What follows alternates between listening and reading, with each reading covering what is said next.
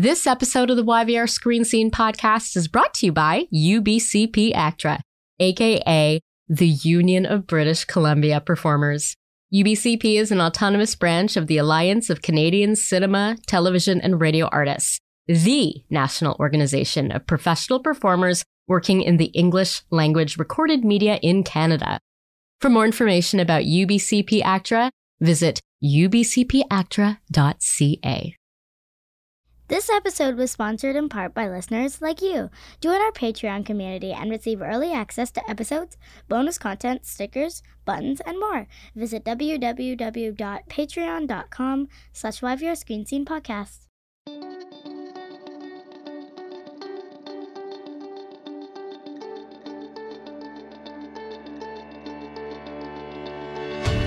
Welcome to the YVR Screen Scene podcast, where we pull back the curtain and expose the beating heart of the Vancouver film and television industry. And stage.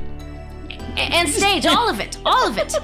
Namely, the actors and filmmakers and other talented artists who do the work. Capital T, capital W. I'm Sabrina Ronnie Furminger, and today Today, I am delighted to welcome Marci T. House back to the YVR Screen Scene podcast. Yay! I love all this. I love we have a studio audience today with Marci and Bibi, and I will tell everybody who Bibi is in a moment. So it has been three years since we last had the phenomenally talented Marci T. House in the YVR Screen Scene podcast hot seat. Mm-hmm. 2020. Oh, wow. It feels like it was just yesterday and also 100 years ago. How is that possible? I don't know, but it is. Back then, we went full origin story. Uh-huh. We spoke about her then upcoming role in Julie and the Phantoms. Mm. We talked about hashtag COVID life, stage acting versus screen acting versus architecture, the many ways CBC's Strange Empire was ahead of its time, and why she stays in Vancouver. Mm-hmm. Since then, Marci has been busy in an array of projects spanning genre and mediums, but always bringing that special je ne sais quoi that makes it a Marci T. House role.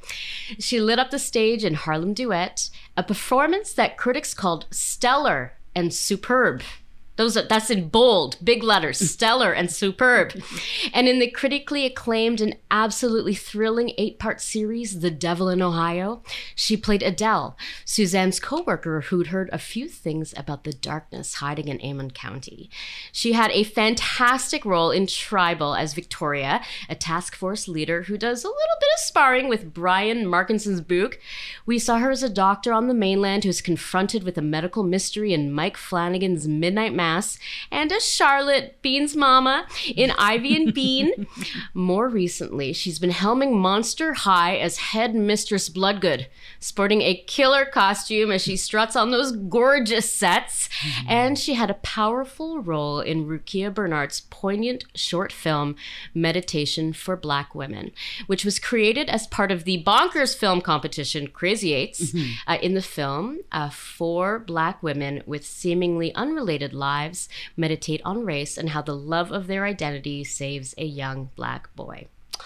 Marci also has a puppy named Bibi, a small French bulldog with his own Instagram account, Bibi le French Bulldog. and uh, Bibi's with us today. And listeners know I'm always so happy when we have a puppy in the studio. Um, Marci's mom moved up from the States. Marci has been traveling for red carpets. I'm sure she's adopted new plants. I don't know that for sure, but I'm sure. I know she's moved from kits let's find out what else has been okay. going on. There's a lot. Marci T. House, welcome back to the YVR Screen Scene podcast. Oh man, it's so great to be back and great to be back in here. I just love your office. Every time I come in here, it's like, oh. It's got. I mean, yes, it has toys. It has lots of artwork. It has all the fun stuff. But today, I do want to talk about the most fun stuff mm. in my office, which mm-hmm. is Bibi, le French bulldog. And, and everybody go to go to my Instagram to see a photo of Bibi that I will mm-hmm. absolutely take at the end of this uh, interview. Bibi's got a little little vest on. T- tell me about Bibi. Who is Bibi? Bibi is awesome. He's my new first son. Yeah. You know, he was born September 13th.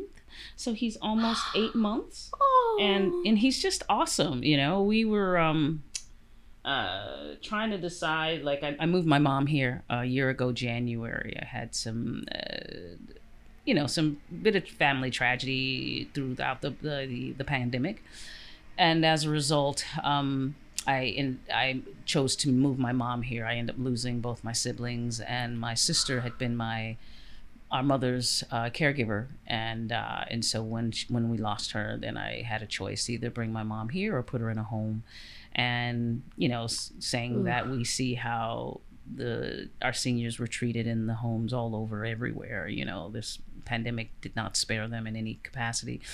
And so I said, I'm not putting my mom in a home, not now anyway. And so she's been here with me um, back and forth uh, since January, a little, little over a year at this point, a year and I don't know, five months, give or take. wow. And so uh, we, when when I brought her here, um, we had to leave her cat, you know, in Chicago. And so I said, well, you know, I'd been seriously considering um, uh, adoption of a, a child, but then with all the kind of tragedy, and then my mom and, and all of that, I said, well, you know, how about a dog? You know, I hadn't had a Mm. dog in a long time since even before I moved to Canada.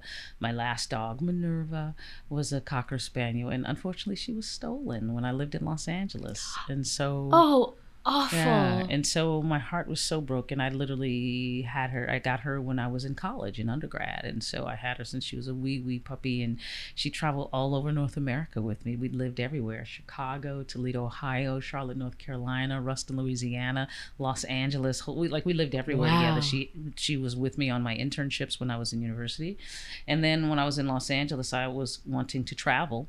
And so I was leaving for about six weeks, and I trusted my dog with someone that I should have known better. And when I got back, I no longer had a dog. So Mm. oh that's a, no. so anyway, it's hard, and it's so it's hard to like It was hard to adopt another, dog. Like I didn't want another that. dog. I'm like, I don't want another dog. I want my dog. You know, I want that dog. Like that dog was my dog, and she was so smart, and we had such a great relationship, and she was just a great dog, and and I could literally talk to her like a human being. She was, I could. She knew things I know I never trained her to do. Like she was just really smart. So it took a long time to get over that. And so, like I said, I, I, I hadn't really considered it and so i but i said okay let's let's try a dog now maybe i'm ready and so i was shooting um uh uh, uh, MOW last year. At the end of last year, uh, Mary J. Blige uh, is producing now, and so uh, one of her first pro- her production company's first project is a project called Real Love, uh, which I'm in, and uh, and I play. I can actually, when you said real love, I what I hear is Real Mary. Yeah, I hear love. Mary exactly. J. That's what you hear. You don't even hear the title, you know. And so even when I booked it, I, and I was like, Mary J. Blige is producing Real Love, really? Yeah. I'm like, like, okay. So it was kind of Yeah, hilarious.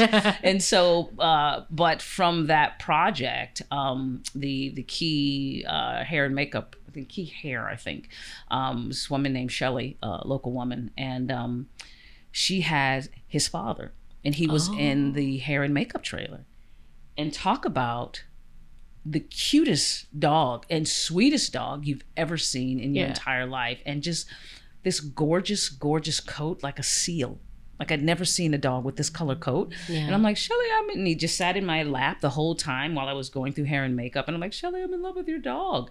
And he goes, She's like, Oh, really? Well, he just had puppies. Yeah. He just had six puppies, four boys, two girls. There's a boy and a girl with his exact same coloring and exact same like temperament, super sweet. And so the rest is history. And that's how we got Bibi. And and he is. He's just that dog. He's the super sweetest dog, and he's Yeah. a big, big, big cuddler. And you know, And, and I'm sorry, I really feel because I, I feel like if I don't talk about this part, that my less my listeners are not going to get a full like Mm-hmm. Okay. YVR Screen Scene Okay. podcast experience. But before we started recording, we were also talking about um, one of uh, of how do I put this Bibi's big issues right now, Mm-hmm. ways that he shows. Um, affection he's humping. He He's humps hum- everything He's a humper. he's a He is- humper. He is, a humper. We've got several of his um, humping apparatus at home, little cushions that he likes, and he oftentimes will take the cushion for privacy in a, darker part of the house and go hump it. And Kind of, I respect that. I, like I'm not mad. You know, I'm letting him be himself. Whatever whatever works for him. You know, if he needs privacy or if he chooses to do it right there, that's fine. You Yeah. know, as long as he's happy and healthy. And so he has his little humps. And so we just got him um a, uh, a hedgehog, this stuffed hedgehog that's of almost the size that he is, and that's his new humpy, and and he humps it, and it makes this, and he loves it, and so he knows how to do it. He pushes his head in it so it'll make the sound, and then they get to business.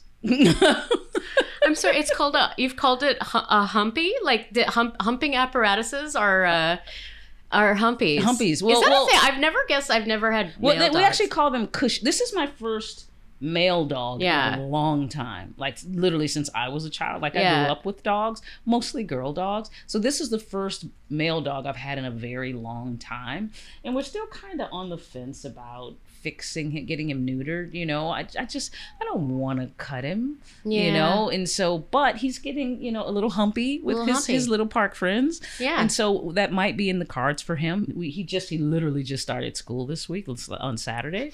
And so we're gonna see how he is in the next so sweet. like He is- six it's six classes. And right, Bibi? Hey Bibi. You take bye bye. I just, I, I'm mm-hmm. literally mm-hmm. taking a photo oh, Okay. right now um, because he's he he's actually kind of looking away from me right now with like a little bit of a grumpy expression on his face because maybe he knows that we're talking about. Um, He hates cameras. He hates cameras. Oh, And he can't stand smartphones. Oh. Like it's Oh. like he understands that if your attention's on that thing in your hand, then you're not uh, paying attention to me. wow. And so if if I'm on my smartphone, he'll start barking at me. He'll come and knock it out my hand. Like he cannot stand the smartphones. He's he's like, no, no, no. This is our time, and you put that thing down. I let you play with that all morning while that thing you call work you did. But now it's time for you to put that down and, and focus on me. I on and Right, honestly, I respect your point of view, Bibi. Um, I'm about also thinking if I'm trying to remember on his Instagram account if I've seen photos of the hedgehog at all, and um, now I'm just gonna know. because it's newer. It's we just Yeah. got that one form. We just had just. Are you missing Humpy? It's okay. okay, okay, Bibi, we won't we're, we won't talk about it anymore. Okay. We won't talk about it sad. anymore. Um, but I'm I feel very hashtag blessed to to have Bibi here today. Is she okay? Can I talk? Can I talk to your mama? Thank you very much. Thank you very much, Papa. Marci. Mhm, Yes. Let's talk about uh, capital T, capital W, the work. Mm-hmm. Yes, yes. Oh my gosh, your dog is so precious. Mm-hmm. Uh, oh, and and Marci did say this is Bibi's first time coming to work. It's his first interview. It's his first time coming to work, Yeah? which is, you know, one reason why he's in school, obedience school now, so that we can take him to work, right? You know, um, it's it's like it's it's nice, you know, especially I'm fortunate enough to to have the kind of job where I can take him to work and just leave him in the trailer. But at this point, he's just a little too young and not quite disciplined enough. I don't want to come back and my trailer looks like a tornado's been in there or something yeah. like that, or Or you don't know what's been humped. or what's been humped, uh, and and or or even just him howling or crying because I'm I'm on set and he's still in the trailer, you know. And so so in the meantime, so we're just gonna figure it out. So because he's gonna go to school, so he'd be a, a nice young gentleman, Oh. And he will be. He Mm-hmm. will be. Mhm. So I just I don't know. He's just he's changing the energy today. Mhm. And I like I didn't know we were going to talk about you know humpy hedgehogs and stuff Well, on Humpy today's Hedgehog, you know what? He's like he's he's But a I'm glad we growing boy, and Yeah. he's got needs as we all do. Yeah. you know, and we try best not to make him feel ashamed or anything, so he can do it and feel comfortable until he doesn't need it. Bibi? yeah. Oh my goodness. Okay. I'll try to I'm going to try to be serious now, which is hard cuz I want to talk like this. Okay. Marci, Yes, yes, the last 3 years. yes. Which really I I'm using that as a time because that's, you know, it's Yeah, not yeah. just the pandemic, but it's also the last time that Mhm. that I that you were in the hot seat. Mm-hmm. What kind of changes have you seen observed within yourself as an actor? You know, have have there been any changes at all, you know, with how you relate to your work or how you relate to this industry? Um, I feel like the last three years was just so much of a, a strange time and such a whirlwind. I'll be honest, but this is 23, so 22, 20, 2020, 2021 were two of the busiest years of my career. Yeah. Like I've worked so much, oftentimes being double and sometimes triple booked. Two shows in one day, like a 6 a.m. call here and got to be wrapped by noon or one o'clock to to another project. You've done that in the same day? Oh yeah, several times, several times. You know, and so you know, it was this amazing. You know, I call it the perfect storm. My ego would love to believe hmm. that it's just me. At the same time, I'm not crazy and I understand business. You know, the pandemic was going on, the border issues. A lot of actors didn't want to travel. They didn't want to leave their family. They didn't want to get on planes. You know, that created a bit of a bit a bit of a, a, a boom for us actors up here in Vancouver. And so a lot of us experienced some of the most um, successful or or booking ratio best booking ratios possibly of our career in in the in that 2020 2021 year Yeah. uh, and I'm I'm grateful for it, especially in a time where so many people weren't working, and you know, and I, you know, we had uh, our wonderful um, uh, Justin Trudeau uh, to take care of us with our own stimulus, you know, which really helped a lot of people out.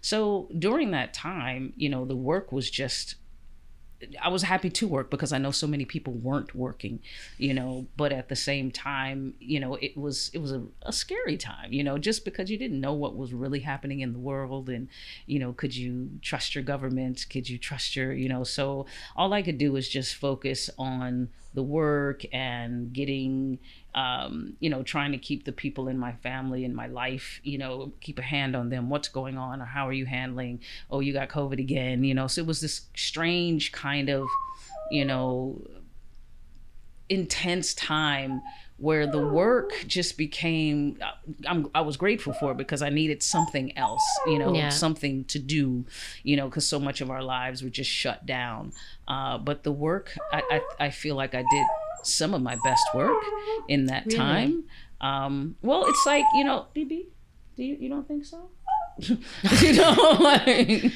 Yeah, because it's before Bibi it was, was before here. you it was before you nothing nothing was better before you right Yeah, no, you've And, made uh, everything better, Bibi. and uh and so you know i think about you know doing my, my first playback after um the pan you know after all the, all the theaters shut down i hate saying after the pandemic because technically we're still in it. We're not it's not done you know even though the who is say it's not a, a, pandemic anymore but even still we're, we're still in it. People are still dying from covid. People are still um, i still carry my masks around Absolutely, and I i still well. and i still mask up you know uh, and so um, you know, I think about you know doing Harlem Duet at um, at uh, at Bard uh, last season, you know, which is definitely the most difficult role I've ever, you know, I, I remember accepting the role before I really like. Sometimes I'll read a script and I'm not reading it for my character. I'm just reading the script, you know, just as uh, almost like just reading a book.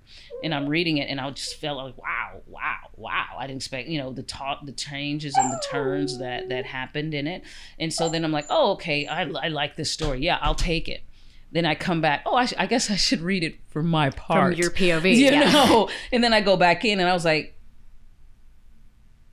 what have I signed up for? Oh my God, what have I signed up for? And was completely terrified. I mean, to the point of trying to get out of it. Like, maybe I should tell him I have COVID. Or maybe I should tell him, like, I was so frightened. It was so, so much.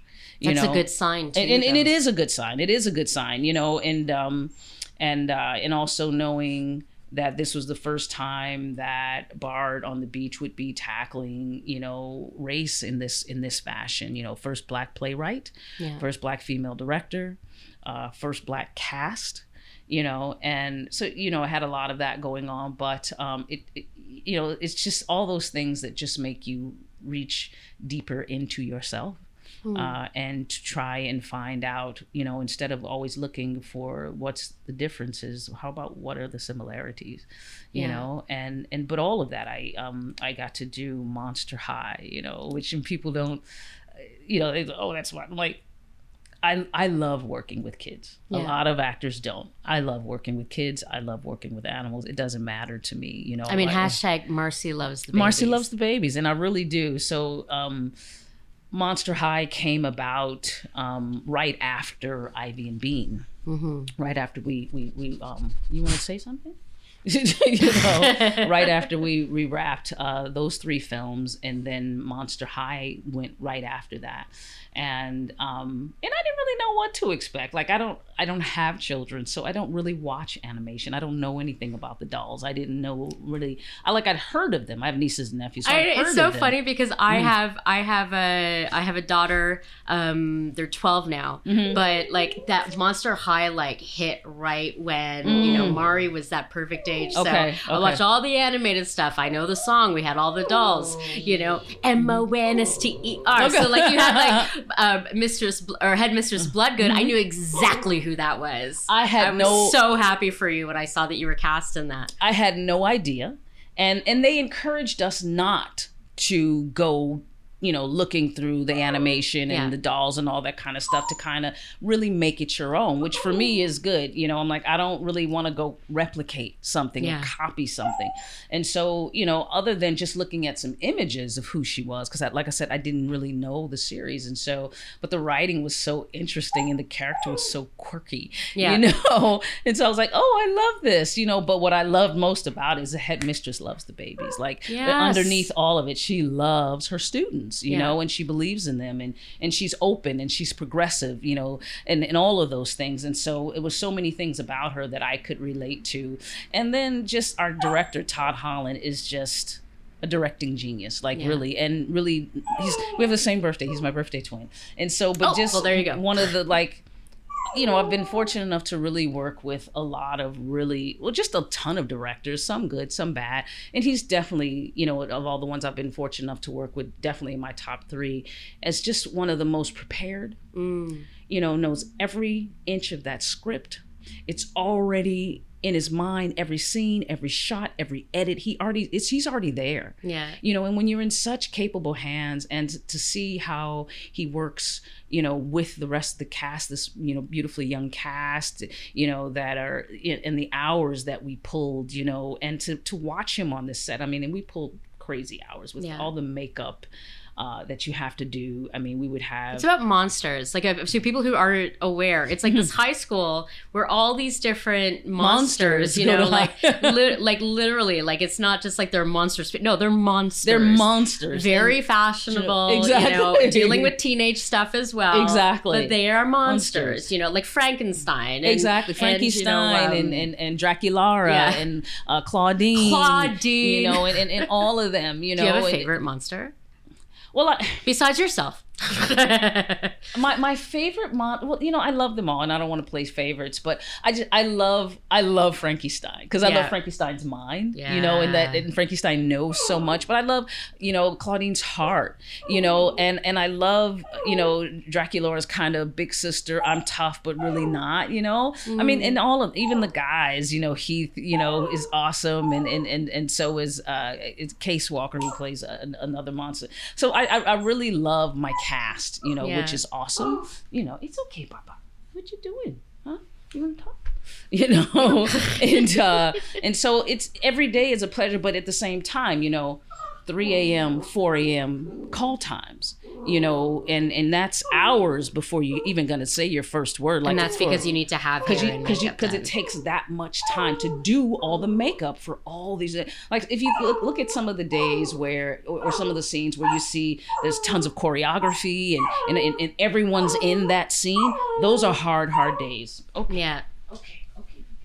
Um those are hard hard days you know where everyone's got to be there you got your full special effects your full i mean even myself who i'm honestly of all the monsters i have the, some of the least amount of makeup you know because really it's just my prosthetic here and my Yeah. special effects here um and um Here being on the on the on, on, the, on the neck, you know yeah. because my head comes off but and that's about three hours of makeup Wow. you know and so but i'm the least do you feel a change when when you have that prosthetic like applied or when you have the hair and makeup or incredible costume because i know i don't know if we talked about Mm-hmm. this last episode but when you were on motherland you had this beautiful costume and you were so Yeah. powerful you know does that like does that how does that impact your performance Well, you know, it's if at all? everything. It's it's like to me, it's it's one of the foundational pieces of character development. Yeah. Is your costume. You know, when you have a costume like that, that informs you so much.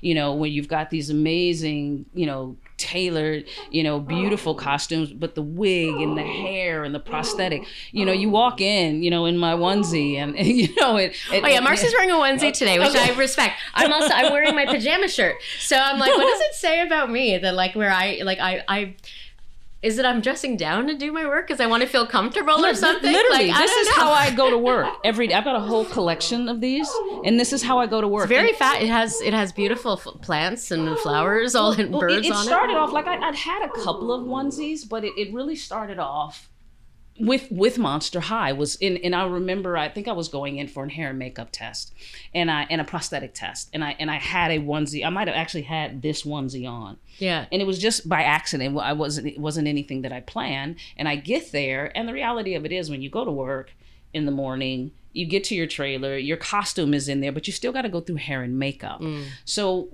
what I do is I I stay in my own clothes in hair and makeup, you know, and because they've got a, a cape around you or there's some type of uh, makeup shirt they'll give you, so you know you don't have to worry about that. But I definitely don't want it on my costume, you know. And so what I do is in a onesie, I can just zip out of it as opposed to trying to pull something over my head, you know. And so then that became this thing of oh, this is perfect for this, especially this when putting on the prosthetic and- Yeah. and, all of that. And so it just made it an easier thing. And so now it just became kind of my go to work costume. Now I do have to ask you this because I, I know that you are somebody who, um, when you like something, you really like. I, I I'm saying this knowing about that you have like forty something plants. Okay.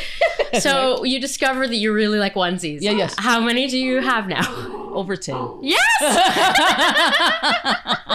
Because I've got winter onesies that I love to like go snowshoeing in, or they're more wintry, you know. And then I've got these which are more spring, summer, Yeah. you know, a little lighter, you know. I know that some people have said that, like you know, one of the one of the things that they miss from the before times, capital B, capital Mm-hmm. I call it BC. Yeah, before COVID. yeah, the bef- before COVID, The from new BC, BC. the new BC, NBC. Um, okay, too too many acronyms. Okay. Um, you know, is is going to auditions, being in you know in a waiting room, talking to people. You know, because now in the age of self tapes, like there are a lot of issues surrounding that. Um, oh yeah, you that's, know, that's quite the issue right now. quite the issue, you know, right now. But you know, like, what do you think that like we're losing? especially if you've never been in a room you know you, you don't even know what it is that you're missing you know um, you, you don't know that energy. You don't know the energy of, of walking in a room and nobody's paying attention to you. You know and but what you learn from that Yeah. you know or or everyone's paying attention to or to be in a room where the casting director is obviously rooting for you or even the director's rooting what what that does to you. But it also that also allows for that first bit of performance of that piece okay?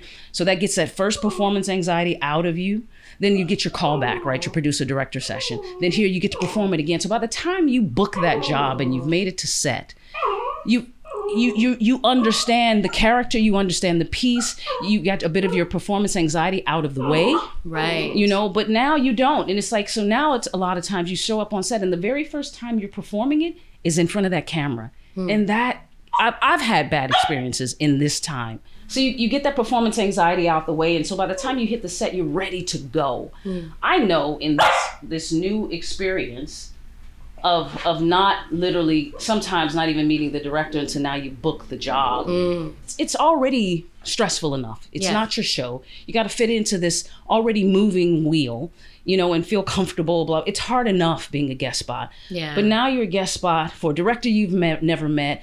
You know material they rarely you know you don't get the script until after you've booked the job. How quickly is that going to go? And i just find that oftentimes it just makes it a harder performance a harder thing for actors to do in my opinion. Um, with with this inability to, to, to connect with anyone until you're on set. Yeah. you know? And it's like and, and i don't feel that it's fair. That's the cost. I was i was just in i was down in la a couple of months ago for the um, kids choice awards with monster high we got nominated. I yeah. I loved every single photo of you. You you looked so beautiful and powerful, and thank I I yes I I saw. Uh, it was I liked all of those photos on all the socials. it, was it was a, it was i'd never done an award show I- And the Kids' Choice Awards of anyone, like that must be like the most fun. it, it was and it was it was so it was so many kids there i was like oh my god is this a super spreader event so- you know, like, i was a little a little paranoid like i was fortunate enough when we had our ivy Be- ivy and bean premiere I myself had just gotten over COVID. My niece had come to visit and she had brought COVID. So that was my unfortunate run in with COVID. But what that allowed for, the timing could, was impeccable Yeah. because it allowed me to go down there and have a blast and not have to worry about COVID because I just gotten over it myself. So I had my little immune time for a little bit. So, but this time I wasn't, you know, and I was a little, a little paranoid, you know. But while I was there, I had a meeting uh, with the head of casting for a particular studio. And we got into the conversation, and, it, and the conversation just kind of let me know how unconnected the suits in the studios are to, to the reality of what we do. And because she said, "Well, oh, I heard, you know, one hundred and fifty dollars. You know, uh, it, you can get the whole tripod and the and the, the the light, you know, the ring light and all that kind of stuff. It's just one hundred fifty dollars." I said, "Why is that my responsibility?" I said, "I'm not a director. I'm not a cinematographer. I'm not an editor." I said, now you're asking me to be all those things, and that's not my responsibility. Mm. You are past. I said, how long have you worked here? And she's like, oh, I've been here, I think she said 13 years. I said, in 13 years, how many times have you had to interview for a job? I said, because an audition is just an interview. How many times have you had to audition? I said, none, because you have a job. I said, our job is literally interviewing. Now we've got to pay. I said, how many times have you ever paid to audition for I mean to, to- for a job interview. You've never in your entire life paid for a job interview. So now you're asking actors to pay. And she's and then she'll say, "Well, well you don't have to. You can do it yourself." I said, "That's what you say." But that's not the truth of the matter because now we're being not only judged by our talent, but also the quality of our tapes. yeah. I said, and, and it's unconscious bias. I'm like, I said, I don't, I know you don't. In, it's not intentional. We can't help. You can't tell me that an actor that just spent a thousand dollars shooting this audition, like uh, a short film, Yeah. isn't gonna. More people aren't gonna. Your eyes just naturally drawn to that. Yeah. You know, I said so. Not that casting has ever been fair. It's even more unfair now. Yeah. Yeah. And plus, you're also you're not getting any feedback. You're not getting any feedback. You You, don't even know. You don't know if they've watched You don't it. even know if they're watching. They, oh, Yeah. we're watching everyone. I'm like, no, you know, it's so interesting because I just had breakfast with a, a very, you know, high level entertainment attorney, and he said, you know, he, he said, yeah, casting directors say that. He said, but what we've been doing on our tapes is we put uh, some kind of something in the tape to sh- to let us know whether it's been played. And so when they tell us, oh, we know they're lying because we know it's never been played. You know, and I'm like, yeah, you can do that with a YouTube clip. Like, you, it lets you know how many times it's been viewed. Exactly. So if you sent it off and it was six views, and they a week later, oh, we saw it. No, you didn't. Yeah. No, you didn't. No, you didn't. You know, and so it's it's that that lie is part of the problem. But also, and I was explaining to her, I said, when I'm busy, I got you know anywhere from three to five, six auditions a week. Yeah. Times that times seventy five dollars a pop. Yeah. I said, and you do the math. I said, and I'm saying this as a working actor. I can't imagine people that are struggling to even be in this business that are fresh out of school or already living four, five, six to an apartment. Like it's it's just I'm like, you guys, you don't think about us in any capacity. All you think about is your bottom line, but you don't think about I said and a self-tape isn't also something that's also possible for everybody. Yeah. Some older actors live alone. Who are they supposed to get? I said I can't rely on my roommate, my partner, my whatever. I can't. I can't go around their schedule. Or maybe I live in a busy, noisy apartment building, or right on the street, and now I got to wait for the train to stop. I got to wait for the ambulance to come by. I got to Yeah. wait for. Come on, you know this isn't. It just isn't realistic uh, long term. It you know? all just feels like th- that this is part of a larger issue. And I will say this as somebody who, like, my my great grandfather helped start, you know, Hmm. um, some of the first unions in Quebec. Like, and I'm, I understand about like um, you know that there are cycles as far as you know uh, labor negotiations and and you know and labor movements and things, but it just feels right now that there it's this industry. They're so it's so adversarial mm-hmm. all the different all mm-hmm. the different parts you know and i just like what let's solve it Marci what do you think we can do like what do you think needs to happen as far as an attitude shift on multiple levels you know to get us to like I don't know. I just I'm worried that we're not gonna we you know being all the different stakeholders in the industry are not mm-hmm. gonna solve things, and then you know audience habits are gonna move on to something else, so we're not gonna get them back or something. I don't. I, I don't know. This this corporate greed is it's obscene. Yeah. It's it's obscene.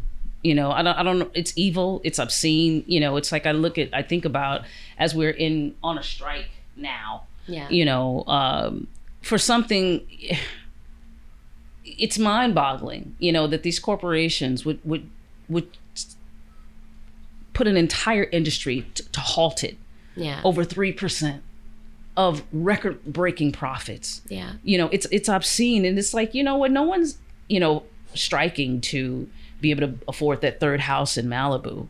You know, folks are striking to literally just keep food on the table. Yeah. To literally not have to pick up a second or third job. Yeah. You know, and and it's like and and to just look at, you know, uh, you know, I've been watching what the writers have submitted uh, you know so that you know as their demands and how you know some of them they, they don't even respond like they don't even respond to it and i'm like how long are you going to stand here how long are you going to you know with these rec- like you literally you, you think about you know entities like netflix who literally brag about Devil in Ohio, number one, you know, Yeah. series for X amount of weeks in 21 countries. yeah, I'm never going to see a dime of that extra. You know what I'm saying? I'm like, I'm never going to, you know, I'll, I'll get my residuals five years down the road and God knows what they'll look like, you know?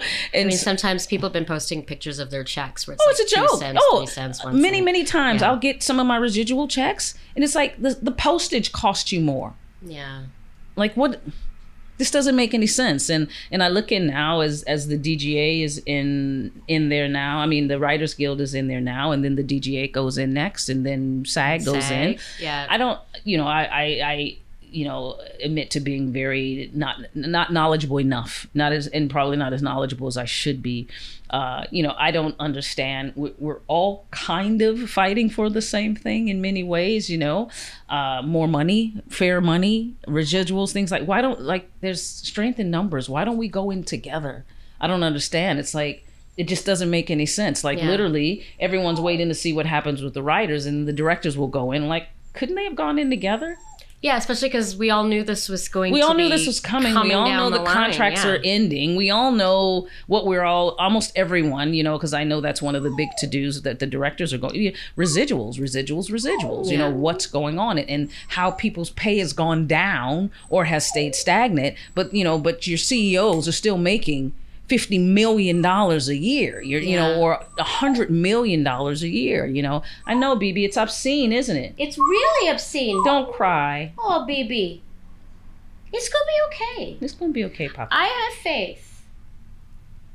I don't know where my faith is coming from there, but I, I don't know. I mean, I just I wanted to have faith for baby. Well, like I was, I was, I was trying to explain this, you know, to someone that's not in the business at all, you know, and I was like, I said, you got to know that the, this industry is run by corporations like anybody else. Yeah. I said the, the the the CEOs of these studios are no different than CEOs of Amazon or anything else that are trying to get away with with as much as they can get away with. Yeah. you know, and so as long as you know there's like i said there's numbers in solidarity i said i think if we wanted to be safe i, I think everything should shut down you know like Yeah. like you know even up here you know shut everything down you know so that like i said the only thing that keeps us powerless is when we don't fight eh, together.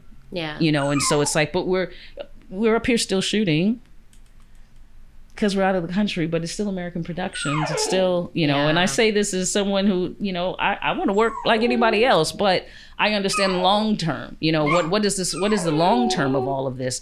And if we give in now that just makes it just empowers them to continue you know this obscene behavior right Bibi I, I agree with He you. He understands. He understands. I agree with you because he knows his kangaroo treats cost a lot of money, Yeah. and Mama Kang- can't yeah, I noticed them. that kangaroo treats. You know what? Here's here's something about this breed that I did not know. Um, I, I wasn't looking for him, so I wasn't looking for a Frenchie. He just his dad happened to be that breed. His dad could have been a Chihuahua, Yeah. you know, and it was what it was. So then after I get him. Then I realize all the health issues and the sensitive Mm. stomach, and I did not know that they were the number one stolen breed in North America. Really? Yeah, and we've Oh. already had a, an attempt on him Marci. in Kits. Oh my goodness. In Kits. That must have been super duper triggering as well. it's- considering considering what's happened to Minerva. well it, well it's it's just it's it's more like who does this it's a dog Yeah. it's a dog i'm like really you know but right now um i don't know whether you know rappers rapping about them or owning them have made them so crazy popular now Mm-hmm. and so the the prices that they're charging for them or that you can charge for them are just unrealistic Yeah. but they're they're you know lady gaga they shot her dog walker and stole her three frenchies Wow. Oh, I didn't realize. That yeah, they were they were Frenchies. Yeah, exactly. And so they're literally breaking into people's houses. Oh you know, like even when you buy it, you know, from a breeder or whatever, they won't. Often the breeder will meet you in a parking lot somewhere because they don't want you to know where they live because they're literally going to people's houses, breeders, and stealing pregnant mothers or stealing the puppies or stealing the stud. I had no idea. I didn't either. I learned this only after Bibi almost. There was a, a little ring in Kits. I was in Gravity Pope shop. Uh, uh, my cousin had come to visit for New Year, so I in was Kitsilano. in Kits. We're in the shoe store. We're in the shoe store. To listeners around the world, Kitsilano is like we're kind of like a hippie, kind of like a yuppie hippie Mm-hmm. uh, area. I would have not considered it a place where there would be um, a French bulldog, a theft ring.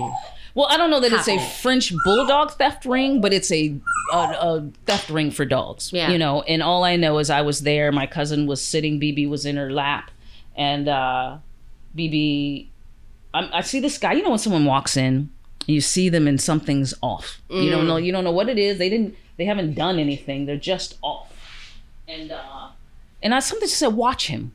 So I'm watching, watching, watching, and my cousin uh, is over across the, the the store, and and we're in Gravity Pope, and they're a very dog friendly place, so there's tons of dogs in there. Yeah. you know, and so I'm watching him, and he's faux shopping, not really shopping, and I'm watching. I'm like, what is this? But I but I notice he keeps looking that. me. I'm like, what is he? He's looking at my dog. So he's circling, looking, looking, looking. Then he leaves. He goes outside. He whispers something, and uh, this woman who's standing out front whispers something in her. The two of them come back in. They're circling, circling, looking, looking. So eventually they approach, and they're like, "Oh, your dog's so beautiful!" And he goes to try and pick him up, not realizing he was leashed. He said, "Oh, he's on a leash." Like, yeah, yeah, he's on a leash, you know. And so then the woman approaches, and she's like, "Oh, can I pick him up?" I'm like, "No, you can pet him, but you can't pick him up." Mm-hmm. And then they leave, and then at this point, we were going to the other one in Gastown because they didn't have this my size there. And I said, "Give me the dog." So I've got the dog. So then this other guy walks in. Now this guy is obviously sketchy. Circle, circle, circle. I guess he doesn't see an opportune time to snatch and run. So he's he leaves, and I said, "Come on, guys, let's go." So we leave, we walk out. I look down the street. I see all three of them. I'm like, I know. I'm like, I'm from the south side of Chicago. My head was born on a swivel. I, you know, you can just sense that shit, you know, and uh, and so as a as a result from that experience, that sent me home and on. And that's when I found out, oh, this dog catcher. I mean, this dog walker that that Lady Lady Gaga's that was shot. I didn't know it was a French bulldog because I hadn't really paid. I heard the stories, but I hadn't Yeah. paid much attention to the details. So then I, I go down this whole rabbit hole of you know, it's all over Culver City at gunpoint, blah blah blah, blah blah blah, and they're you know the husband and wife are crying because they they've taken this man, their their son, their, their poor dog, he, he beat me Aw. you know and um, i'm like this is insane. And so it's just like it makes me so nervous watching him or walking him. You know like i'm grateful that we're here in vancouver which is less violent but still you know i can't leave him in the car Yeah. you know i can't you know, if, if he's with me, like, you know, and you got to be careful. Like, I, I, I won't leave him in my backyard, you know, because I, I don't know that someone, and he's a super friendly dog. So he'll go to anybody. So trusting, yeah. And he's very trusting. He'll go to anybody. And so anyone could walk in my yard and just call him and he, he'd come right over. He, and you could take him and nobody would be able to stop him, you know. And so I'm like, this is, I'm, I'm just more, You're more of aware of it now. I'm more aware of it, but I'm also just shocked. I'm like, really, people? We're still in dogs now? You know, at gunpoint? wow. You know? Wow. Oh, baby. Baby, you just talk and cry all you you want, want, okay? We're just happy you're here and that you're okay. You know, and so yeah, so it's it's been interesting. Yeah. Um the last time I saw you Mhm. Was at the end of the summer of um, what I call hashtag activism, uh, and um, you know the Black Instagram squares, Mm, Yeah, yeah, yeah, and, yeah. and uh, and uh, and since that time, Mm-hmm. um, I would argue that uh, a lot of the a, lot of the changes that that were supposed to be being made, uh, you know, it, as far as um, dismantling white supremacy in the industry. well, do I even have to finish what I'm saying? Because you're Next. well, I was thinking about that this morning as I as I was rewatching Ricky's film Meditation for for Black women, um, which is just a what a, I mean, I, I love Ricky as a filmmaker, mm-hmm. and like this one, I, I don't think I don't remember the last time I was like sitting with the film, breathing, inhaling, and exhaling. You know, as the film was mm-hmm. ending, like I'm like I'm breathing with them mm-hmm. on the on the screen. Well, I got to shout out Crazy Eights, you know, because you know I I I I, I can't say that I'm super super familiar with the festival, but I the last time I'd gone to see some of their festival, it was years ago, years Yeah. ago, and I just see the growth. Yeah. In the films, like I, I hadn't seen the, the films either, but that night, and so I'm watching them with the audience, and you know, I'm, I'm, you know, a little biased because I'm, I'm in meditation for Black A Little women, bit, little bit, yeah, but also zip, yeah. like, but all First time in the history of Crazy Eights that there was a, a standing, Standing O, ovation. yeah. yeah. Um, for our listeners who don't know, Crazy Eights is this. I mean, it's a remarkable filmmaking Mm-hmm. competition where hundreds of teams compete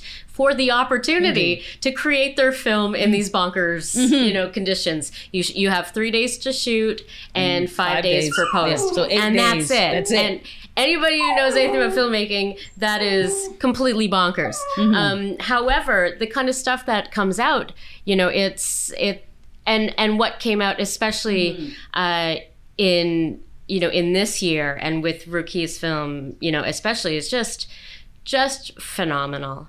Um, but before we get more into Mm-hmm. that film, I'm, I'm just, you know, because we last spoke about, you know, in September Mm-hmm. 2020, uh, you know, and we did talk about a little bit about, you know, the summer of hashtag activism. Mm-hmm, Um, and, uh, what, what, have you have you noticed any changes at all you know as far as you know with regards to anti anti racism and dismantling white supremacy you know or or do you feel like I kind of feel that a lot of um you know a, a lot of the stakeholders have been like well we did the act we did the hashtag mm-hmm. we did the square. Mm-hmm. Mm-hmm. Can we just keep going on with what we're doing? And that's really, in my opinion, you know, as I said, the the road to hell is paved with good intentions. Mm-hmm. I I think that, sure, I think that even to the people, you know, the institutions that implement it, you know, some of the changes, some of the DEI, da da da da da, you know, I, I think that everyone, their intentions were real,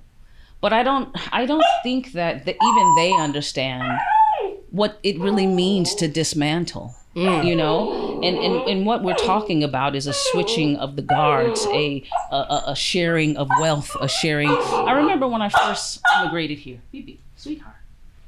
I know he gets very upset about this as a dog of color. He understands. Right?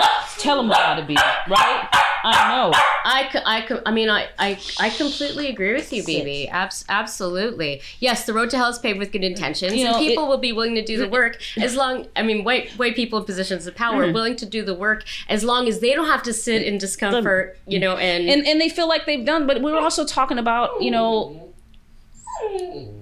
reappropriating wealth and power and things like that. And I don't really think even the ones that that have the best of intentions really understand that that's what it's about. Yeah. You know, it's like you if if you really want. I, I remember when I first came to Canada and I first immigrated here and uh, started going to see Canadian theater or even being in Canadian theater. And one of the first things um, I noticed is um, the land acknowledgement. You know, we we're on the unceded territory of the Tsleil-Waututh, Squamish, and Musqueam people, yada, which is a beautiful thing. But I'm like, and that's it. I'm I'm confused. What's the point? Are, are they getting parts of the proceeds of this show? Or, you know, are do they get fifty percent or either a percentage, you know, of this theater company, you know, to to to to tell their stories? Like, how are we sharing this? Because this sounds like bullshit to me. You know, it's No, just we're, it's, we're paying the lip service. you- you're paying the lip service. You're putting a band-aid on this massive, you know, cannon shot. Yeah. You know, it's like, no, you were not sharing it. That's Yeah. that's not what it is. You know, and I said, I don't. I'm like I said, I'm not an indigenous person, so I don't know that I can speak to this. But all I, Bibi, I know he's very passionate about. You know, I I'm passionate about it about it as well, Bibi. And we do need to talk about it. you know and so i'm like if if we're not sharing these resources what is the point of this mm. acknowledgement you know if, if the indigenous community doesn't have access to this theater you know as if they are part of running then we're not sharing this Yeah. i mean do we do we need to redefine what sharing means Yeah. you know because if the one kid in the class has all the crayons but he acknowledges that there are other people in the class that have that get used cray that is he sharing though the, we, we, the problem hasn't been solved yeah. You know and so i look at the all of the edi stuff is kind of the same thing. I think it was a great start. I think it was a great start.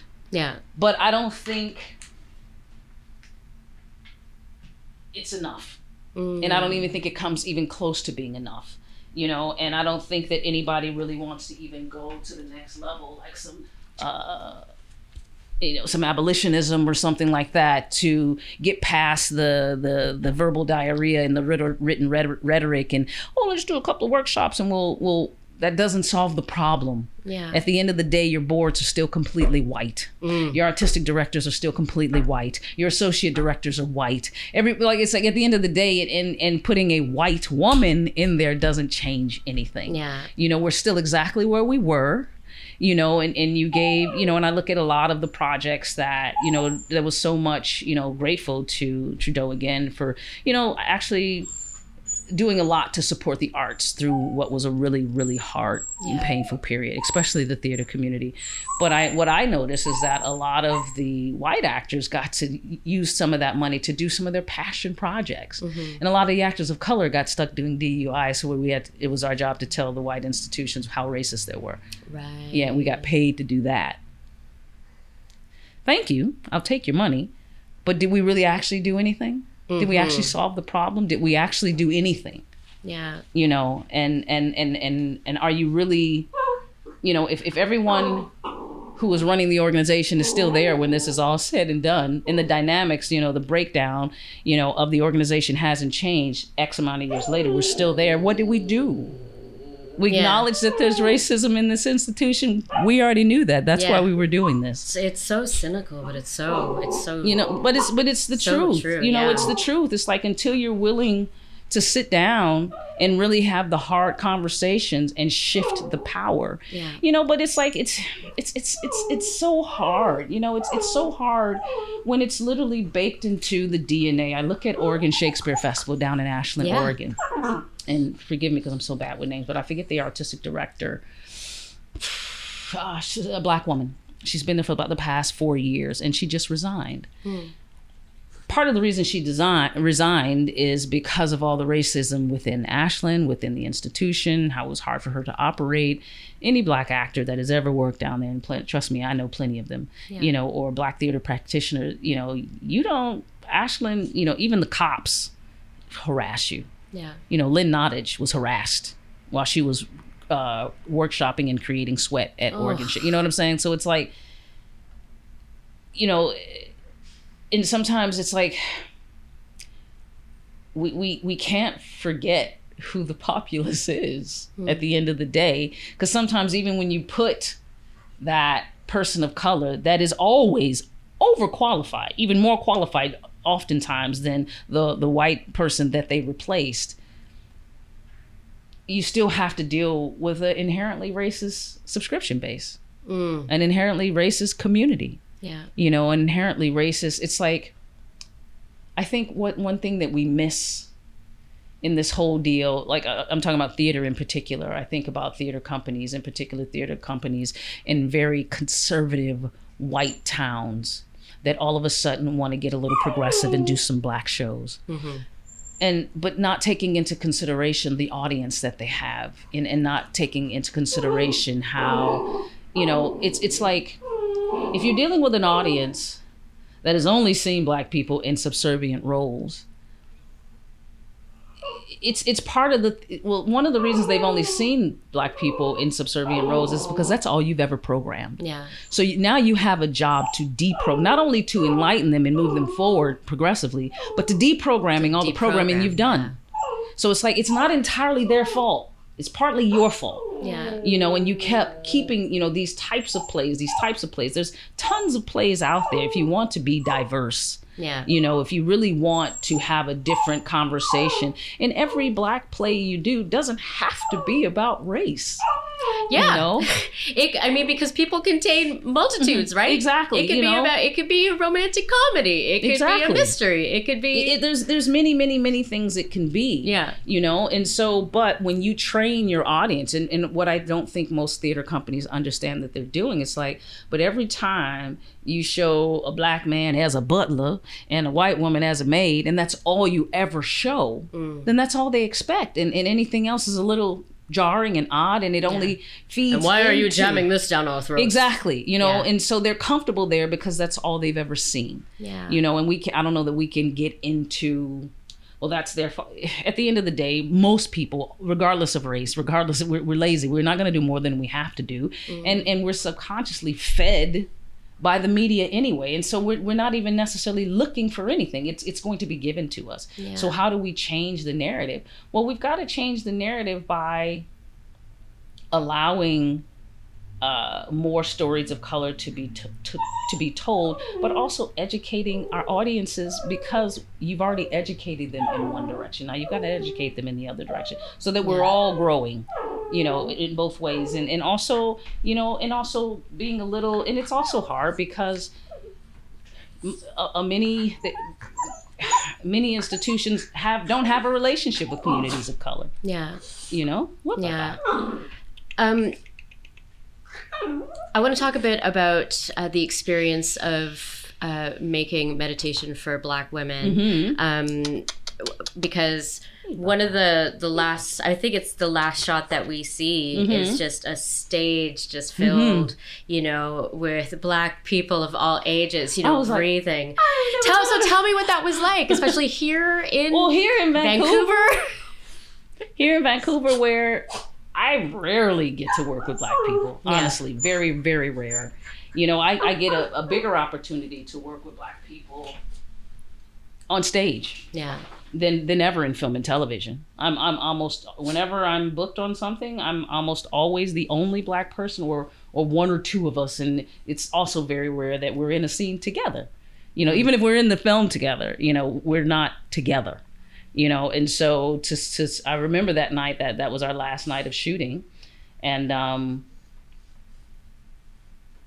I'd been in like the holding area most of the evening, and so I wasn't even really, uh, uh, uh, I wasn't even sure of what that sh- last shot was going to look like, you know. But we're in the studio over at Bridge Studio, which was so awesome that she had that space, and and everyone's coming in for that last shot, and then it just the room just kept growing and growing and Yeah. growing, and I'm like, oh my god, There's babies, there's, There's very old people, and, and, and everyone is just and, everyone's not an actor right so Yeah. everyone's just themselves and the babies were oh they were so much Yeah. energy and and they couldn't stop smiling and laughing and and and uh and, and and it was really beautiful to watch Rukiya working with the young people and how patient she was but she, she's also a mom but you know and, and but it was I will tell you from experience though, being a mom does not make you patient with kids.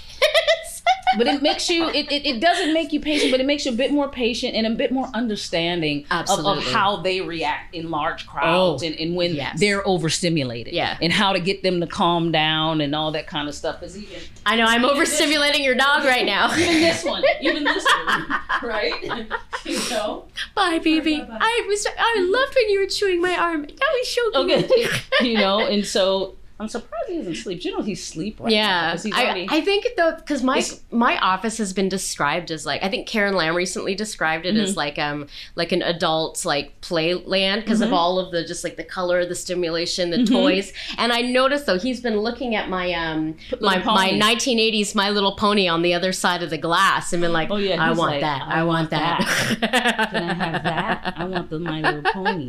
Looks like hedgehog huh yeah And then, but so then you all like to breathe together and stuff. Like, was that as powerful to to film as it was to for me It- as an audience member to watch? It was. It was powerful. You know, I mean, because like I said, for me, it was like just to be on set. You know, with with this massive, you know, group of black people in Vancouver on a Vancouver stage was like, was, am I dreaming? P- pinch me, you know, and uh, and and it was just, you know, she set such a great tone, and, and all of the producers, everyone involved, just really good people, and and a lot of the people working uh, production from cinematography I, I'd worked with on various projects. So it was Right. it was kind of like family, you know. It was like everybody, you know, so many people that I already knew, and then Rukiya's like a sister to me, and and I know her kids, and they were there, and and it was just, it was really just a really great shoot.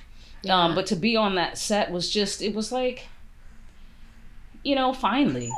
Yeah. That's kind of what came to mind for me. It was like just finally to to be there, you know, and to have this experience. Like sometimes I feel you know, as an American, you know, I'm I'm Canadian and American, but I'm American born, and oftentimes I find that I miss out on so much of Black Hollywood. You know, it's it's it's we don't get as much of it here. I know, it's rough. Um, Literally, I mean that that's stop it. that is what he said. It is rough. It's rough. That's what he says. He says it's rough. Rough. You know, rough. Mama, I'm a fan, baby. We're all fans.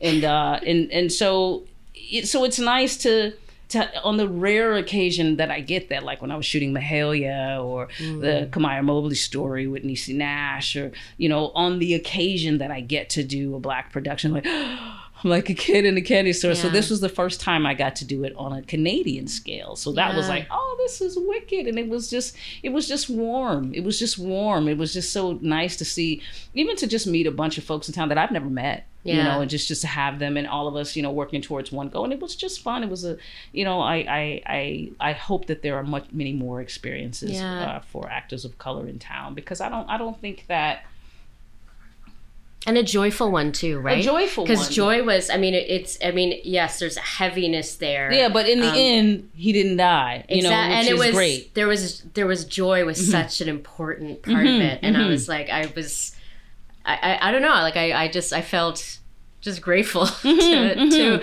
have the opportunity to watch it and just breathe with everybody Mm-hmm, and just breathe and, Yeah. and so it was you know and i felt very honored and thank you Rukiya for just she was like oh i got this and, and make sure you're not shooting in march we're going to shoot in march da, da, da, da, da. i'm like okay. You know Yeah. like okay. And uh and and then to actually you know um to get for her film to be st- chosen and to make it into the festival and then like i said and then to see the six films and i'm like wow okay vancouver.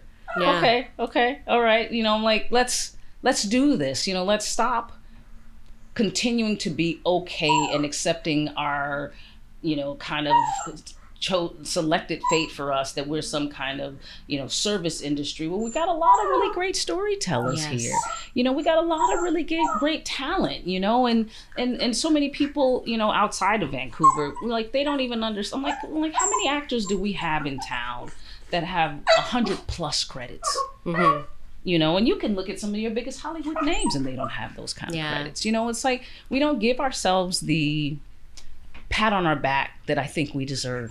You know we work more than most actors. Like this is one of the the actors that work in this town are some of the busiest actors on the planet you Yeah. know? And i don't think we, we we're so desperate to run down to la and get that dream. And i get it. I get it. You know sometimes that money alone. Hey you what's going on?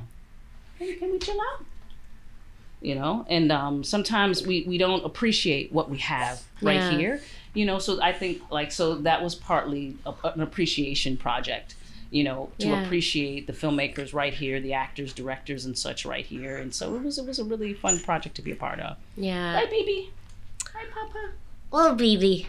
Well, we are coming to the end of our of our time together, and what I mm-hmm. love about this conversation, mm-hmm. because of the dog, you mm-hmm. know, and running all over, this has been, I think, one of the the few conversations that feels like an organic conversation Right. and not like an interview. Right, right. like, and I love it. I love it. So I want to end with kind of like looking because we've looked at the last three years, and I hope I see you um, over the next three years, and I get to watch Bibi um, grow and all of it. However, you know, when you come back three years from now, you know, like what are what are some of the the dreams that you have for the next the next three well in years? in uh, in within the next three years i will come back as a full-fledged producer uh, i'm producing now i actually have two projects in development with hallmark mahogany uh, and so uh, those we've got a, a Christmas movie uh, that we're working on, and a seasonal uh, rom com, uh, and uh, and other projects that I've been developing. Uh, I've got my own um, production company now, Robichaud Park Inc.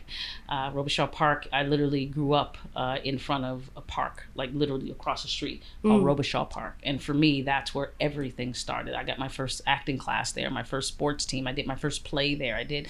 So that was the foundation of every you know acting chop you know chop i have in my body was started there and so that it made sense that that would be the name of my production company and so it's like it's crazy because now i have a slate like i have a slate of all these w- amazing projects. Some of them i developed literally in grad school you know that are just as relevant today you know and i'm shopping projects. I'm pitching. I'm like i just did a massive pitch to eight senior vice presidents of a network you know and i pitched them like six projects like like it's it's been amazing you know and so that when we talk Oh, again that's a, that is I'm I'm I'm hoping to have those projects in the can. Yeah. You know, because right now we're just in development. We're still just pitch taking them out and pitching them. Everything from feature films to series, limited series. I've got um, IPs, uh, three IPs now. Uh, one of them being Sisters in Arms, and Sisters in Arms is uh, it is uh, a book written. Um,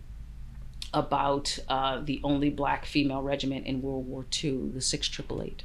Uh, and so it's crazy because I've been that chasing is a it. story I didn't even know. Exactly. That is a story that needs to be told. And- well, well, here's what's crazy, good and bad. Um, so I'd been chasing the author, uh, Kaia Alderson, for a minute, and so by the time we were finally at the point of getting ready to sign, then Netflix announces Tyler Perry writes, directs, and produces The Six Triple Eight, starring Kerry Washington, Oprah Winfrey, Susan Sarandon, blah blah blah blah blah. I'm like, but it's fine. yeah. It's fine because that's like saying there's only one film or one story about Vietnam. Like this is World War II. So it's like, and what I want to do with this book isn't a feature film. It's a limited series. You know, kind of Devil in Ohio is ish ish. Uh, and so I and what I do think I'm like, you know what? No, because now you're bringing exposure to something most people don't even know anything about you know so i'm super excited about that so we're, we're shopping that right now and then i've got another i've got a, an ip for a christmas story called a christmas prayer by this really wonderful best-selling new york author um, uh, kimberly kimberla uh, roby lawson roby uh, which is a beautiful story of a woman who can't seem to enjoy Christmas anymore because she's lost her mom.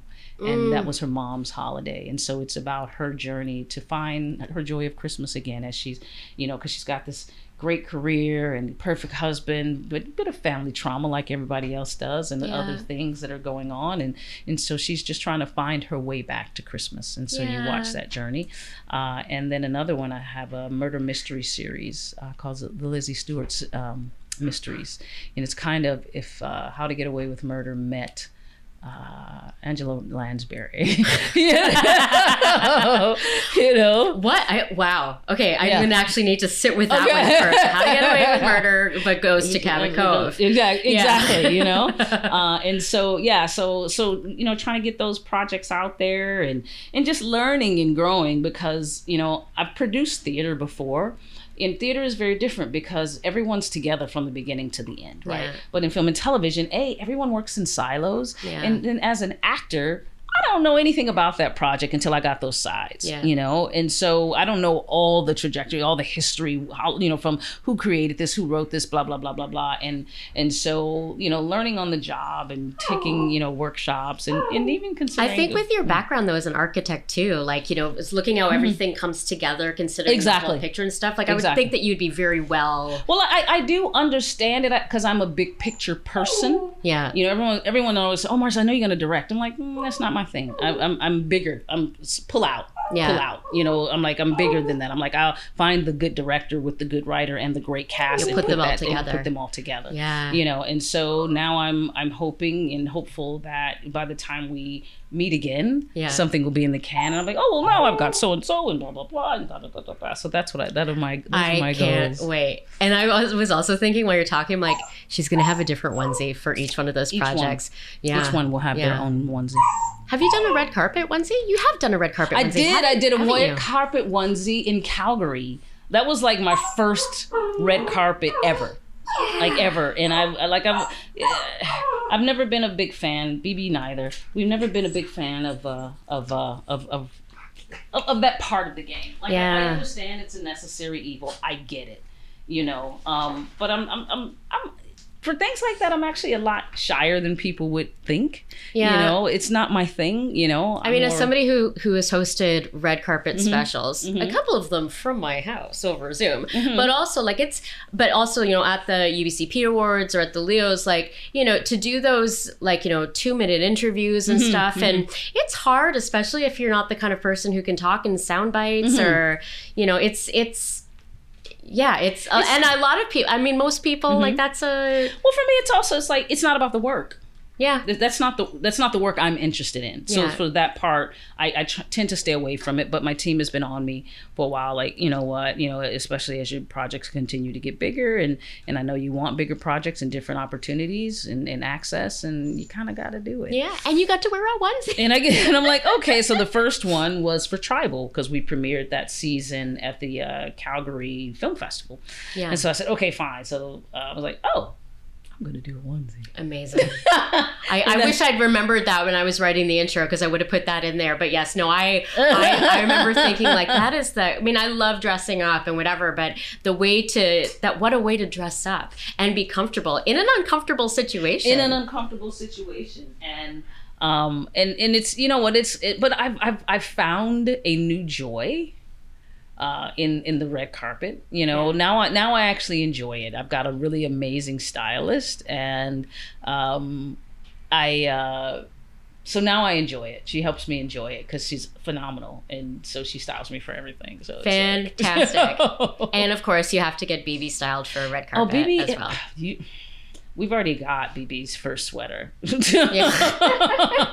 we've already got it. It's just a matter of him getting through obedience to school and being mature enough to walk the red carpet. I think he did great for today. He did. He did great for today. Now he's doing his yoga. He's doing the He's yoga. Doing the yoga. You know, and um, which he doesn't allow me to do at home unless he can join me on the mat. Like he's. and so, but um, yeah. He's- so you know what? Honestly, he needs to like. I, I know that he's on Instagram, Mm-hmm. but like he needs a TikTok. Mm. You know, because then they can make it over to reels, and then you know, like, but videos. Like this is a dog. This dog should be in pictures. I agree. Don't you think so, Bibi? Don't you think so? Bibi's like, look, I've been a really good dog. Okay, okay, Marci T House. Where can our fans find you, follow you, celebrate you, and Bibi on Uh, social media? Well, of course, I'm on. I'm on the gram. I'm on the tweets. I'm on the Facebook. I'm not on the talk of tickness. Uh, Bibi is also on the gram. yeah, Uh, that's a good follow. He's a good follow. It's, and um and and so in upcoming next, I've got the um, real love with um. Real love. I'm, what what is it? I'm, search, I'm searching for real love. Yes, that's coming out in June, June 10th, 15th, something like that. I'm, I'm not sure. Uh, and then I've got Monster High 2 coming out later this year. And uh, that's about it for now. Yeah, well, I, I, I start, I'm getting ready to start another project uh, next week. But, uh, right, Bibi? We're going to Victoria. Yeah. Gonna get on a ferry for the first time, right, Papa? That's right. Well, and then you can follow Bibi Le French Bulldog, um, and for photos of Bibi On a ferry. the ferry, On a ferry. And, and living his best life. Thank you, Marci. Thank you. It was man. It's fantastic. always a pleasure. So fun. All right, listeners, thank you for joining me and Marci and Bibi today. Uh, please like, subscribe, leave us a review if you're so inclined. They help us find even more listeners. And you know what? We can keep having more conversations like the one that we had today. And I know we all like hanging out with each other. All day, every day. I, I love our, my parasocial relationships. So find us at yvrscreenscene.com. Follow us on Twitter and Facebook and Instagram and Mastodon. And I'm not on TikTok because my daughter won't let me. But, you know, maybe one day at YVR Screen Scene and at Sabrina RMF. The YVR Screen Scene podcast is hosted and executive produced by me, Sabrina Rani Mera Furminger, and it's edited by Simon Furminger. Thank you so much, Simon. You really are a godsend. Special thanks to Mariana Furminger for recording our Patreon ad, to Paul Furminger for technical support, and to Dane, not Furminger Devilay. But you know what, Dane? You are a Furminger to me. Thank you for the original music. YVR Screen Scene is a division. Wait, do you want to do the end? Do you want to do the end, baby? Okay, YVR Screen Scene is a division of Fish Flight Entertainment. Join us next time for another deep dive into Vancouver's dynamic film and television scene. All right, baby, you ready? Woof! Woof! Yeah, I'm licking my foot. All right, and cut! oh, baby. Oh, baby! Hey, filmmakers! Did you know that you can hire top quality, experienced, and professional actors for your films? If you're producing a student film for course credits, working on a web series, a short, or a feature film, you can afford to have some of the best talent in the business in your production. How, you ask? Well, UBCP Actra has an ultra low budget program, which offers a range of options that cover everything from student films to productions with a $300,000 budget. There is a ULB program that will meet your needs, regardless of your budget. To learn more, visit ubcpactra.ca and look for ultra low budget programs or email ulbprogram at ubcpactra.ca. Now is the time to jumpstart your dream for the screen.